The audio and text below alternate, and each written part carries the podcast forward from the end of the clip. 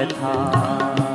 जय जय बापू कथा जय श्री जोगी कथा। जय जय बापू कथा जय श्री जोगी कथा। इसे श्रवण कर मिट जाती है। इसे श्रवण कर मिट जाती है। इसे श्रवण कर मिट जाती है। इसे श्रवण जन्म जन्म की कथा जय जय बाप कथा जय श्री जोगी कथा।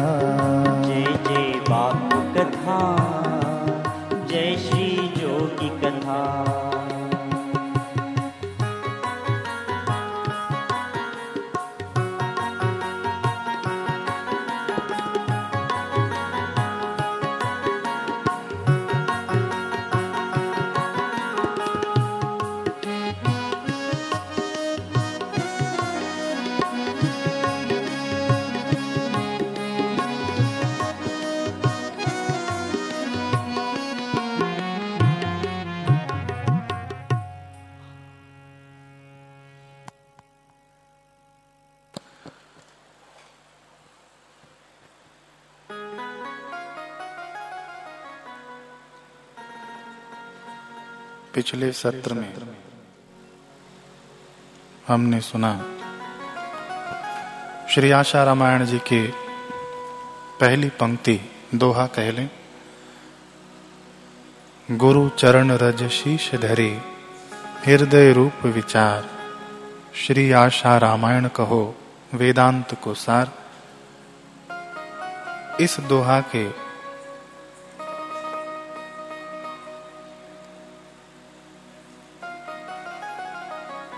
कुछ चरणों पर हमने चर्चा की। प्रथम, गुरु चरण।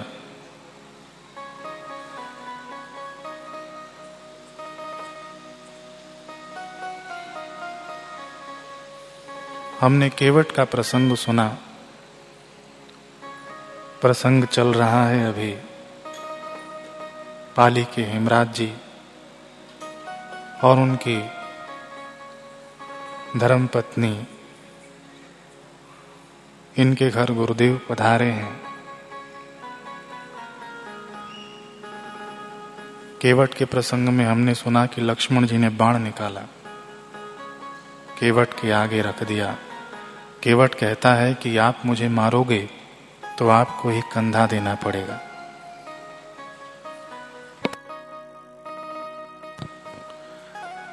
लक्ष्मण जी ने अपने बाण नीचे कर दिए। केवट की शर्त है कि भगवान जब आप कहोगे, तभी मैं आपके चरण धोऊँगा। मुझे गरज नहीं है, पार आपको होना है।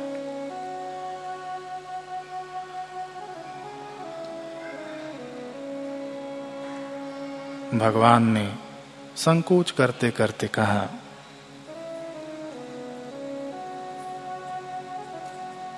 कि सोई करू जेही तब नाव न जाहे। ऐसा काम नहीं चलेगा केवट कहता है साफ़ साफ़ कहो कि चरण लाख, चरणों को धो लो। तब भगवान कहते हैं, बेगी आन जल पाए पखारो। देखिए, केवट गंगा जी के किनारे है, लेकिन फिर भी केवट भगवान के चरणों को धोकर गंगा प्रकट करना चाहता है। सुंदर संकेत है। कि कितने भी शास्त्र, पुराण, वेद, इतिहास के ग्रंथ हमारे पास हों, लेकिन जब तक हयात महापुरुषों के चरणों को हमने प्रक्षालित नहीं किया, चरण क्या हमने पहले सुना कि गुरुदेव के वचन ही चरण है, पद है? उनका हमने पान नहीं किया तो ये गंगा काम न आएँगे, यानी शास्त्र ये काम नहीं आएँगे, ये संकेत है यहाँ पर। हयात महापुरुषों के चरणों को ग्रहण करें, उनका प्रक्षालन करें। बेगयान जल पाए पखारो। जल का अर्थ यहाँ पर गंगा जल या नर्मदा जल कह सकते हैं। जो पवित्र नदियाँ हैं, उनके, उनको जल कहा जाता है गंगा जल, नर्मदा जल। लेकिन केवट कहता है कि मैं इससे पाँव नहीं पखारूँगा, क्योंकि ये तो पहले से ही आपका चरणामृत है। ब्रह्मा जी ने पखारा है और वही ये गंगा जी बह रही हैं। तो केवट गया और कठौती में पानी लेकर आया, ऐसे गोस्वामी तुलसीदास जी कहते हैं।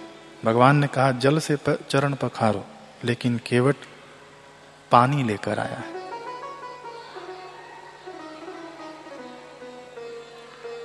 लक्ष्मण जी कहते हैं, अब तो भगवान ने कह दिया, चलो जाओ, उठो और जल्दी से श्री चरणों को पखार लो और हमको पार कर दो।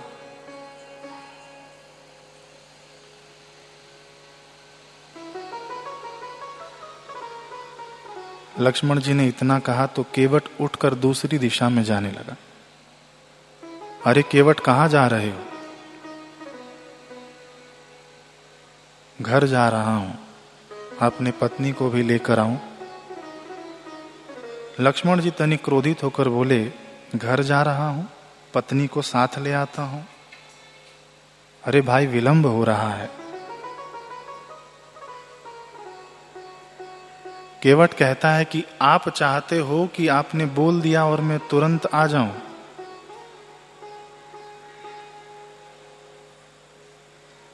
आप यही चाहते हो ना कि आपने बोल दिया और मैं तुरंत आ जाऊँ? और हम लोग यहाँ पर सुबह शाम महासंकल्प करते हैं।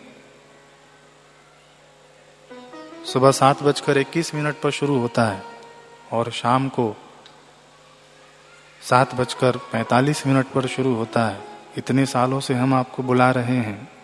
आप नहीं आते और आप चाहते हो कि आप बुलाओ और मैं तुरंत आकर चरण पखार लूँ।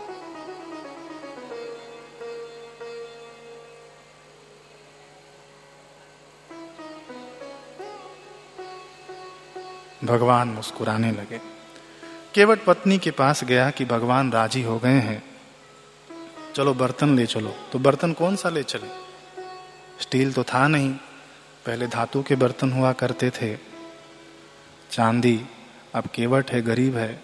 कहाँ से चांदी ले आए?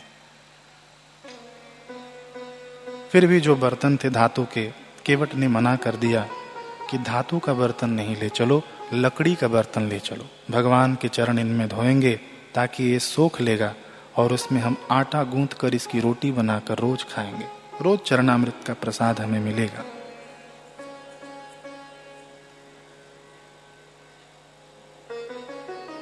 यहाँ तो केवट का अब काम बन चुका है, लेकिन उधर गुरुदेव, वो देवी और देवता के घर में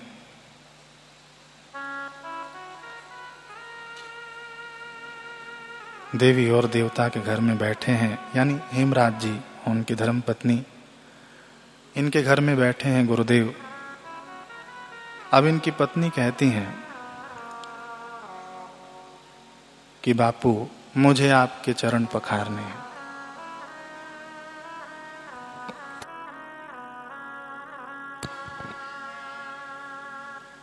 जोगी, मुझे आपके चरण पखारने हैं।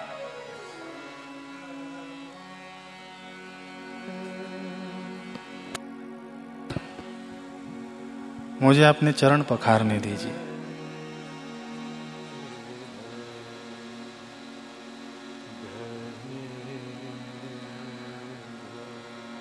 गुरुदेव मना करते हैं, लेकिन हम सब तो बालक ही हैं, बापू के बालक हैं, बालिकाएँ हैं। प्रार्थना कर रहे हैं कि मुझे चरण पखारने दीजिए।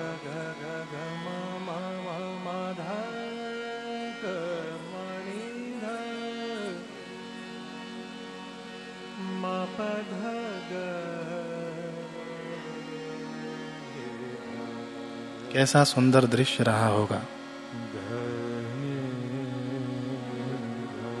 केवट भगवान को राज़ी कर रहा है और यहाँ ये देवी गुरुदेव के श्री चरणों में बैठकर गुरुदेव को राज़ी कर रही हैं। क्या कहती हैं? बड़ा सुंदर भाव है। आज नैनों से हम पर महर कीजिए।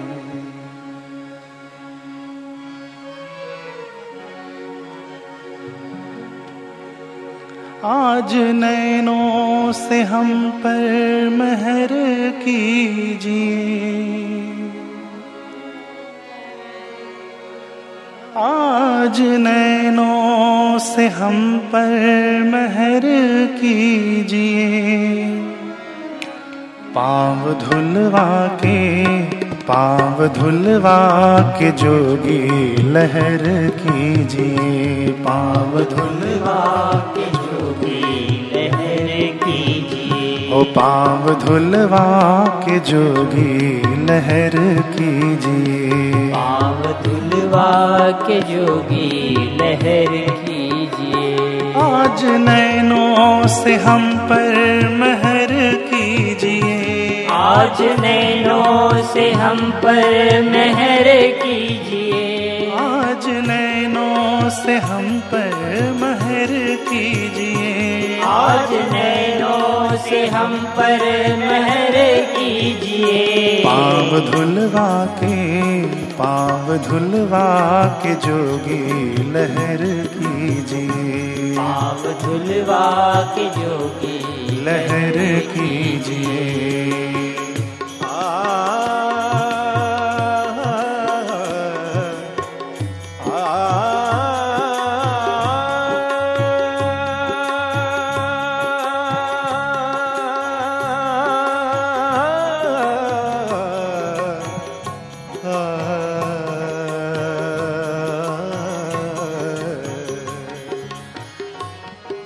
गुरुदेव कहते हैं कि मेरे चरणों को धोकर तू क्या करेगी?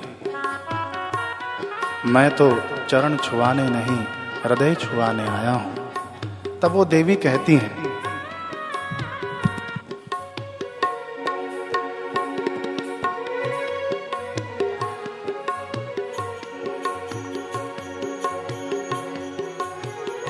धो के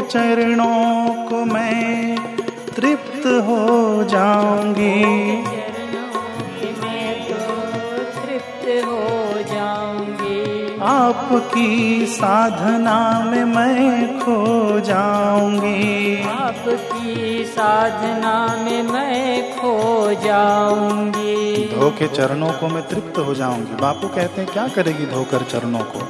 बापू मैं तृप्त हो जाऊँगी। आपकी साधना में मैं खो जाऊँगी। गुरुदेव आप ही हमारी साधना है। आप ही हमारे साध्य हैं। आप ही हमारे लक्ष्य हैं। आप ही आराध्य हैं।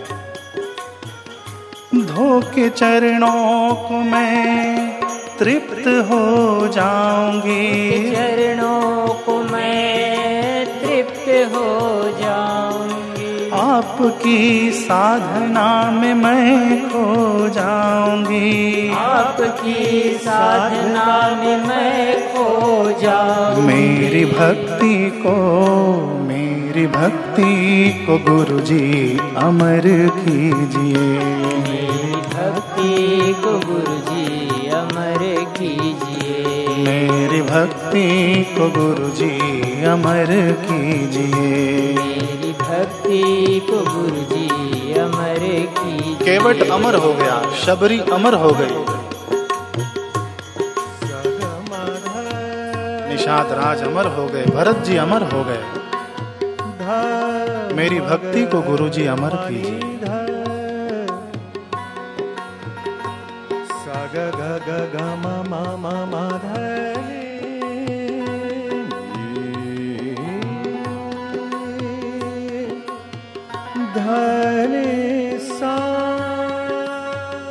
गुरुदेव आगे कहते हैं,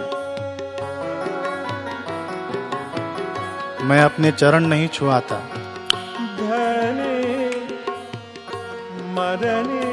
मैं अपने चरण नहीं छुआता।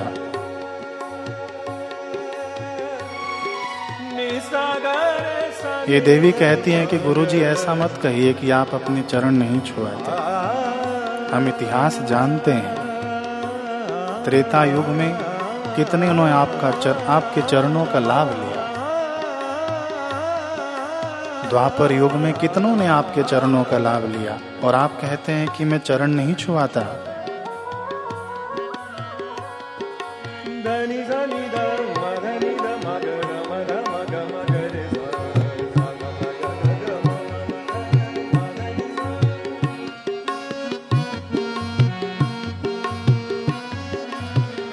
पूरा इतिहास मैं जानती आपका। पूरा इतिहास मैं जानती आपका। इसको एहसान मैं मानती आपका। इसको एहसान मैं मानती आपका। गुरुजी आप चरण स्पर्श नहीं कराते हैं लेकिन हमको इतिहास पता है। और मैं इस बात का एहसान मानती हूँ कि आप मेरे इस कुटिया पर चल कर आए मेरे इस द्वार पर चल कर आए। पूरा इतिहास मैं जानती आपका। पूरा इतिहास मैं जानती आपका। इसको एहसान मैं मानती आपका। इसको एहसान मैं मानती आपका। इस प्रीति को इस प्रीति को युग युग अमर कीजिए।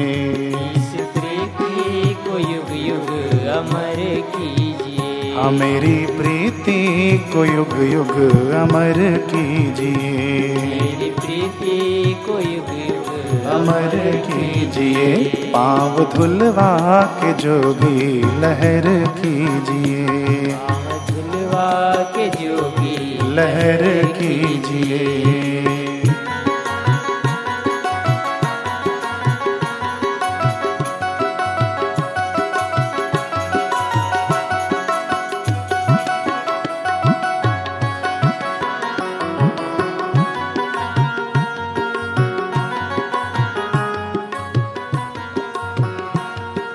करोगी इन चरणों को धोकर।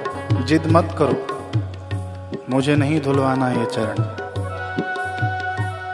देवी प्रार्थना करती हैं हाथ जोड़कर कि गुरुदेव, आपके इन्हीं श्री चरणों में तो हमारी दुनिया बसती है। और इन्हीं श्री चरणों का ध्यान करके हमारे मन में शांति की उत्पत्ति होती है। जैसे केवट ने गंगा बहाई, ब्रह्मा जी ने गंगा बहाई ठीक है गंगा में जाकर स्नान करना बात अलग है लेकिन खुद की गंगा उत्पन्न कर देना वो बात भी निराली है। केवट ने सौभाग्य पाया ब्रह्मा जी ने सौभाग्य पाया। यही भाव है। तेरे चरणों में बसती है दुनिया मेरी। तेरे चरणों में बसती है दुनिया मेरी। शांति देती है हमको ये भक्ति तेरी। शांति देती है हमको भक्ति तेरी। हाँ तेरे चरणों में बसती है दुनिया मेरी। तेरे चरणों में बसती है दुनिया मेरी। शांति देती है हमको ये भक्ति तेरी। शांति देती है हमको भक्ति तेरी। कृपा गंगा हाँ कृपा गंगा बहा कर किजर कीजिए। कृपा गंगा बहाकर जर कीजिए। ओ कृपा गंगा बहा कर किजर कीजिए। कृपा गंगा बहाकर जर कीजिए। जर यानी अमीर कर दीजिए हमको आपकी कृपा की गंगा बहाकर।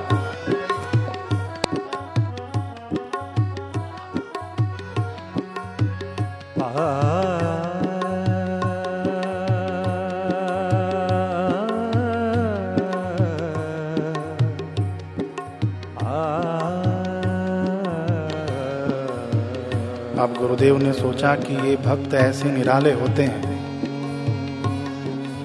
भक्त क्या है? हम तो गुरुजी आपके भक्त हैं, आपके बालक हैं, आपकी बालिकाएँ हैं, और आप हमारे तो सब कुछ हैं। आप में हम माता के दर्शन करते हैं, पिता के दर्शन करते हैं, बंधु के सखा, बंधु और सखा के दर्शन करते हैं। आप ही तो हमारे सर्वस्व हैं। और गुरुदेव भी हमारे सभी भावों को स्वीकार करते हैं। अब गुरुदेव राज़ी हुए।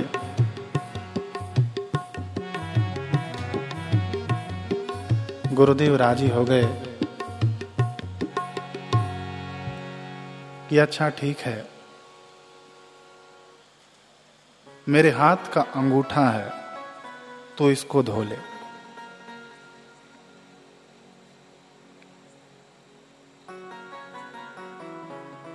गुरुदेव ने अपने हाथ का अंगूठा आगे किया। मानो ये भाव है, एक संकेत है। गुरु जी हमें दिखा रहे हैं कि ये कली काल है। त्रेता में भक्तों ने तो मेरे खूब चरण पखारे। जहाँ गया, राजा जनक ने हमारे चरण पखारे।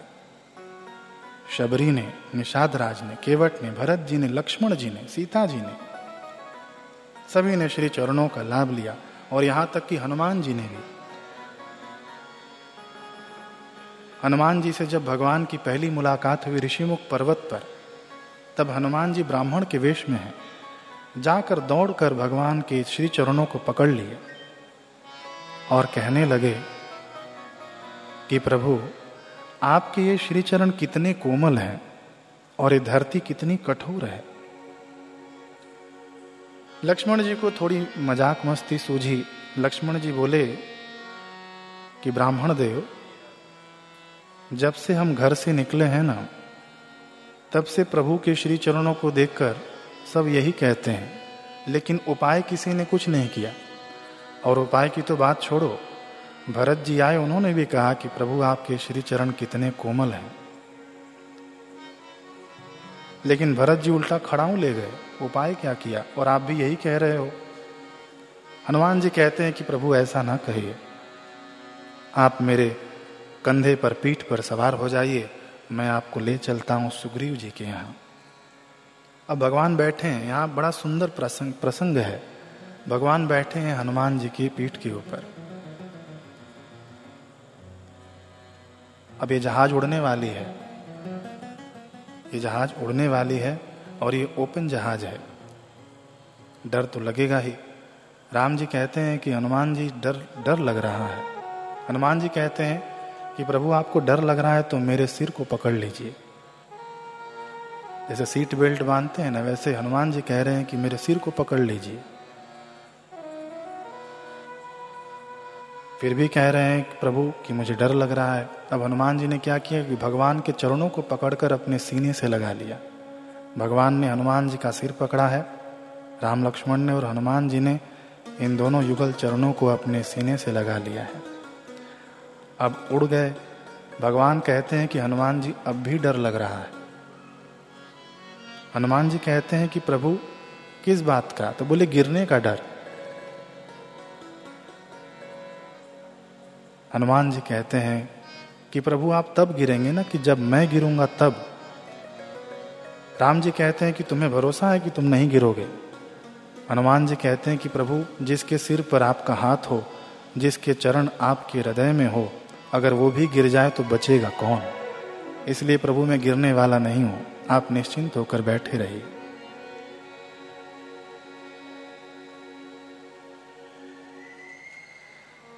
संकेत यह है यहाँ पर बड़ा सुंदर कि जो सेवा में लग जाते हैं, जो गुरुदेव की सेवा में लग जाते हैं गुरुदेव अपने दोनों हाथों से उन्हें पकड़े रखते हैं, संभाल रखते हैं। सिर पकड़े रखते हैं, यानी सिर विचारों का संकेत है। विचार शिष्य का विचार गुरु के अधीन हो जाता है। सैद्धांतिक विचार बन जाते हैं और वह शिष्य गिरता नहीं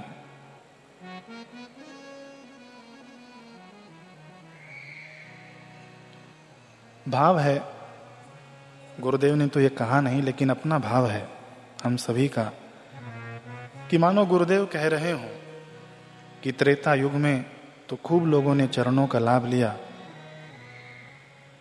मैंने सिखाया त्रेता युग में, श्री वशिष्ठ जी के श्री चरणों को पखार कर, दशरथ जी भी, मेरे पिताजी भी चरणों को पखारते, हमारे गुरु जी के। दशरथ जी कहते हैं कि नाथ सकल संपदा तुम्हारी, मैं सेवक समेत सुत नारी।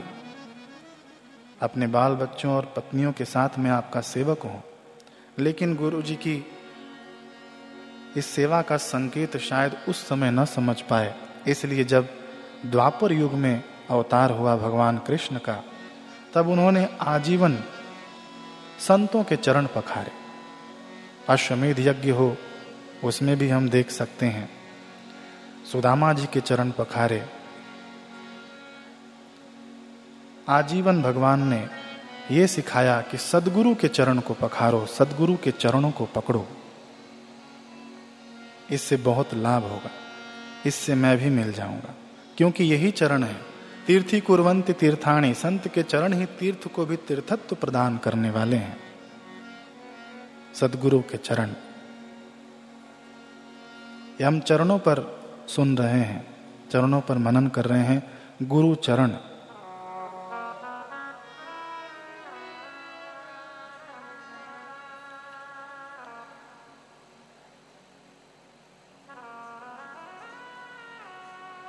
गुरु जी ने अपने हाथ का अंगूठा आगे किया कि लो, इसको धो लो।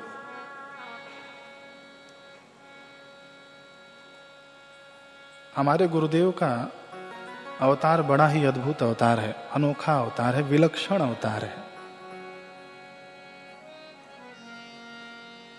हमें समझना चाहिए कि जब गुरुदेव आए, हेमराज जी के घर पर हमने सुना पिछले सत्र में तब गुरुदेव बैठे रहे और अपनी दृष्टि से इनको निहारते रहे। गुरुदेव ने दृष्टि से योग की गंगा बहाई। देखिए, ध्यान से सुनिएगा। पहली गंगा गुरुदेव ने दृष्टि से बहा दी। और उससे हेमराज और हेमराज जी और उनके घर वाले बड़े तृप्त हुए। दूसरी गंगा हमने सुना कि सत्संग किया गुरुदेव ने बैठकर। दूसरी गंगा गुरुदेव के श्रीमुख से निकली ज्ञान की गंगा। और गुरुदेव कह रहे हैं कि मैं चरणों को स्पर्श नहीं कराता, मैं तो हृदय छुआने आया हूँ। हृदय से भक्ति की गंगा प्रवाहित हो रही है, सदैव गुरुदेव के हृदय से। भक्ति की गंगा। अब गुरुदेव ने अपने हाथ का अंगूठा आगे किया। माने संकेत है यहाँ पर कि अब निष्काम कर्म की गंगा बहनी चाहिए। कर्म योग बनना चाहिए। भगवान में देरी हो सकती है गंगा बहाने में। वामन अवतार लेना पड़े, तीन पग नापना पड़े, और वो पग पग ब्रह्मलोक में जाए ब्रह्मा जी उसको प्रक्षालित करें तो गंगा प्रकट हो। केवट के यहाँ पर भगवान आए, केवट विनती करे कि मुझसे चरण पखरवा लो, लेकिन गुरुदेव आते ही गंगा का प्रवाह शुरू कर दिए, दृष्टि से, वचनों से। आखिरी में कहते हैं, गुरुदेव ये मेरे अंगूठे को पखार लो, धो लो। यानी कर्म योग की गंगा बहनी चाहिए और सिर्फ़ गुरुदेव के हाथों से नहीं ये गंगा बह रही है। हम सभी के हाथों से गंगा बहनी चाहिए। यह है ना कि पारस लोहे का स्पर्श करता है तो सोना बनाता है, लेकिन सदगुरु विलक्षण होते हैं। ऐसे पारस होते हैं कि पारस से पारस बनाते हैं। ऐसे ही तुम्हारे हाथों से भी इस कर्म योग की गंगा बहे। और ये गंगा पूरे विश्व में बह रही है।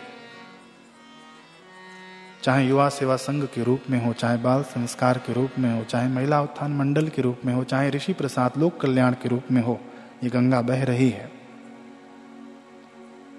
बिना सेवा के ब्रह्म विद्या फलीभूत नहीं होती। गुरुदेव ने हमको विलक्षण सीख दी है। आगे चलते हैं। गुरुदेव के अंगूठे को पखारा है उन देवी देवताओं ने, और वह जल रख लिया है। आगे कहते हैं कि मेरी पत्नी, हेमराज जी कहते हैं कि मेरी पत्नी को लिखना, पढ़ना नहीं आता था तो हमने उनको तीस तक की गिनती सिखा दी थी। और इसी आधार पर वे कागज़ पर लकीरें खींच खींच कर श्री आशा रामायण जी का पाठ करती और गिनती, एक पेपर पर, पुस्तक पर, लकीरें खींच खींच कर गिनती। पढ़ना, लिखना नहीं आता था। कैसे भी उनको कंठस्थ हो गया था पाठ पाठ करती और लकीरें खींच कर गिनती। जब गुरुदेव उनके घर में पधारे तो सीधा वहीं उसी ड्रावर के पास पहुँचे, वो ड्रावर खोले और वही कागज़ निकाले। और अनजान होकर, देखिए सर्व अंतर्यामी अनजान होकर पूछने लगे कि ये क्या है? उन्होंने कहा, गुरुजी, ऐसी ऐसी बात है, ऐसी ऐसी गिनती करती है। तो गुरुदेव ने कहा, कितनी, कितना पाठ हो चुका है? तो कहा, जी, पाँच हज़ार। भक्त वत्सल गुरुदेव बड़े प्रसन्न हुए और धर्म पत्नी से कहा कि अब ज़्यादा पाठ नहीं करना, रोज एक पाठ करना।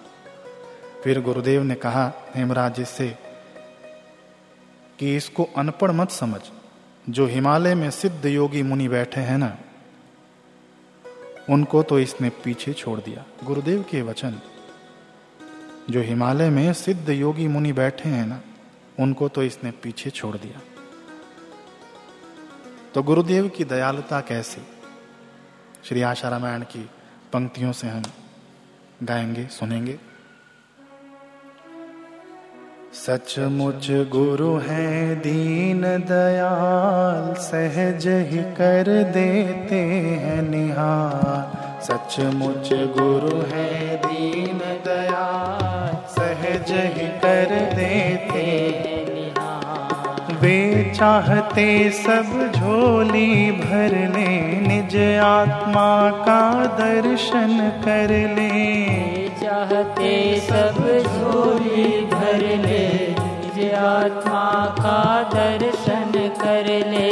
एक सौ आठ जो पाठ करेंगे उनके सारे काज सरेंगे। एक सवाठ जो पाठ करेंगे उनके सारे काज सरेंगे रहे न चिंता दुख निराशा होंगी पूर्ण सभी अभिलाषा हरि ओम हरि ओम हरि ओम हरि ओम हरि ओम हरि ओम हरि ओम हरि ओम हरि ओम हरि ओम हरि ओम हरि ओम हरि ओम हरि ओम हरि ओम हरि ओम हरि ओम हरि ओम हरि ओम हरि ओम हरि ओम हरि ओम हरि ओम। वरा भय दाता सदगुरु, परम ही भक्त कृपा। निश्चल प्रेम से जो भजे, साई करे निहार। मन में नाम तेरा रहे मुख पे रहे सुगी हमको इतना दीजिए, रहे चरण में प्रिय रहे चरण में प्रीत, यानी गुरुदेव के श्री वचनों में हमको प्रीति रहे। हमको इतना दीजिए, रहे चरण में प्रीत। श्री आशा रामायण जी की पंक्ति, शुरुआत देखिए कहाँ से हुआ है। श्री आशा रामायण जी का। शुरुआत हुई है गुरु चरण रज शीश धरी। अभी हमने सुना सिर्फ़ गुरु चरण। अगले सत्र में हम रज के ऊपर सुनेंगे। शुरुआत श्री आशा रामायण जी का, गुरु चरण और अंत रहे चरण में प्रीत। पूरा खेल इन श्री चरणों का ही है। शुरुआत भी श्री चरणों से और अंत भी श्री चरणों में। अगले सत्र में रज के ऊपर हम चिंतन मनन श्रवण करेंगे। अभी हम आरती की तैयारी करें।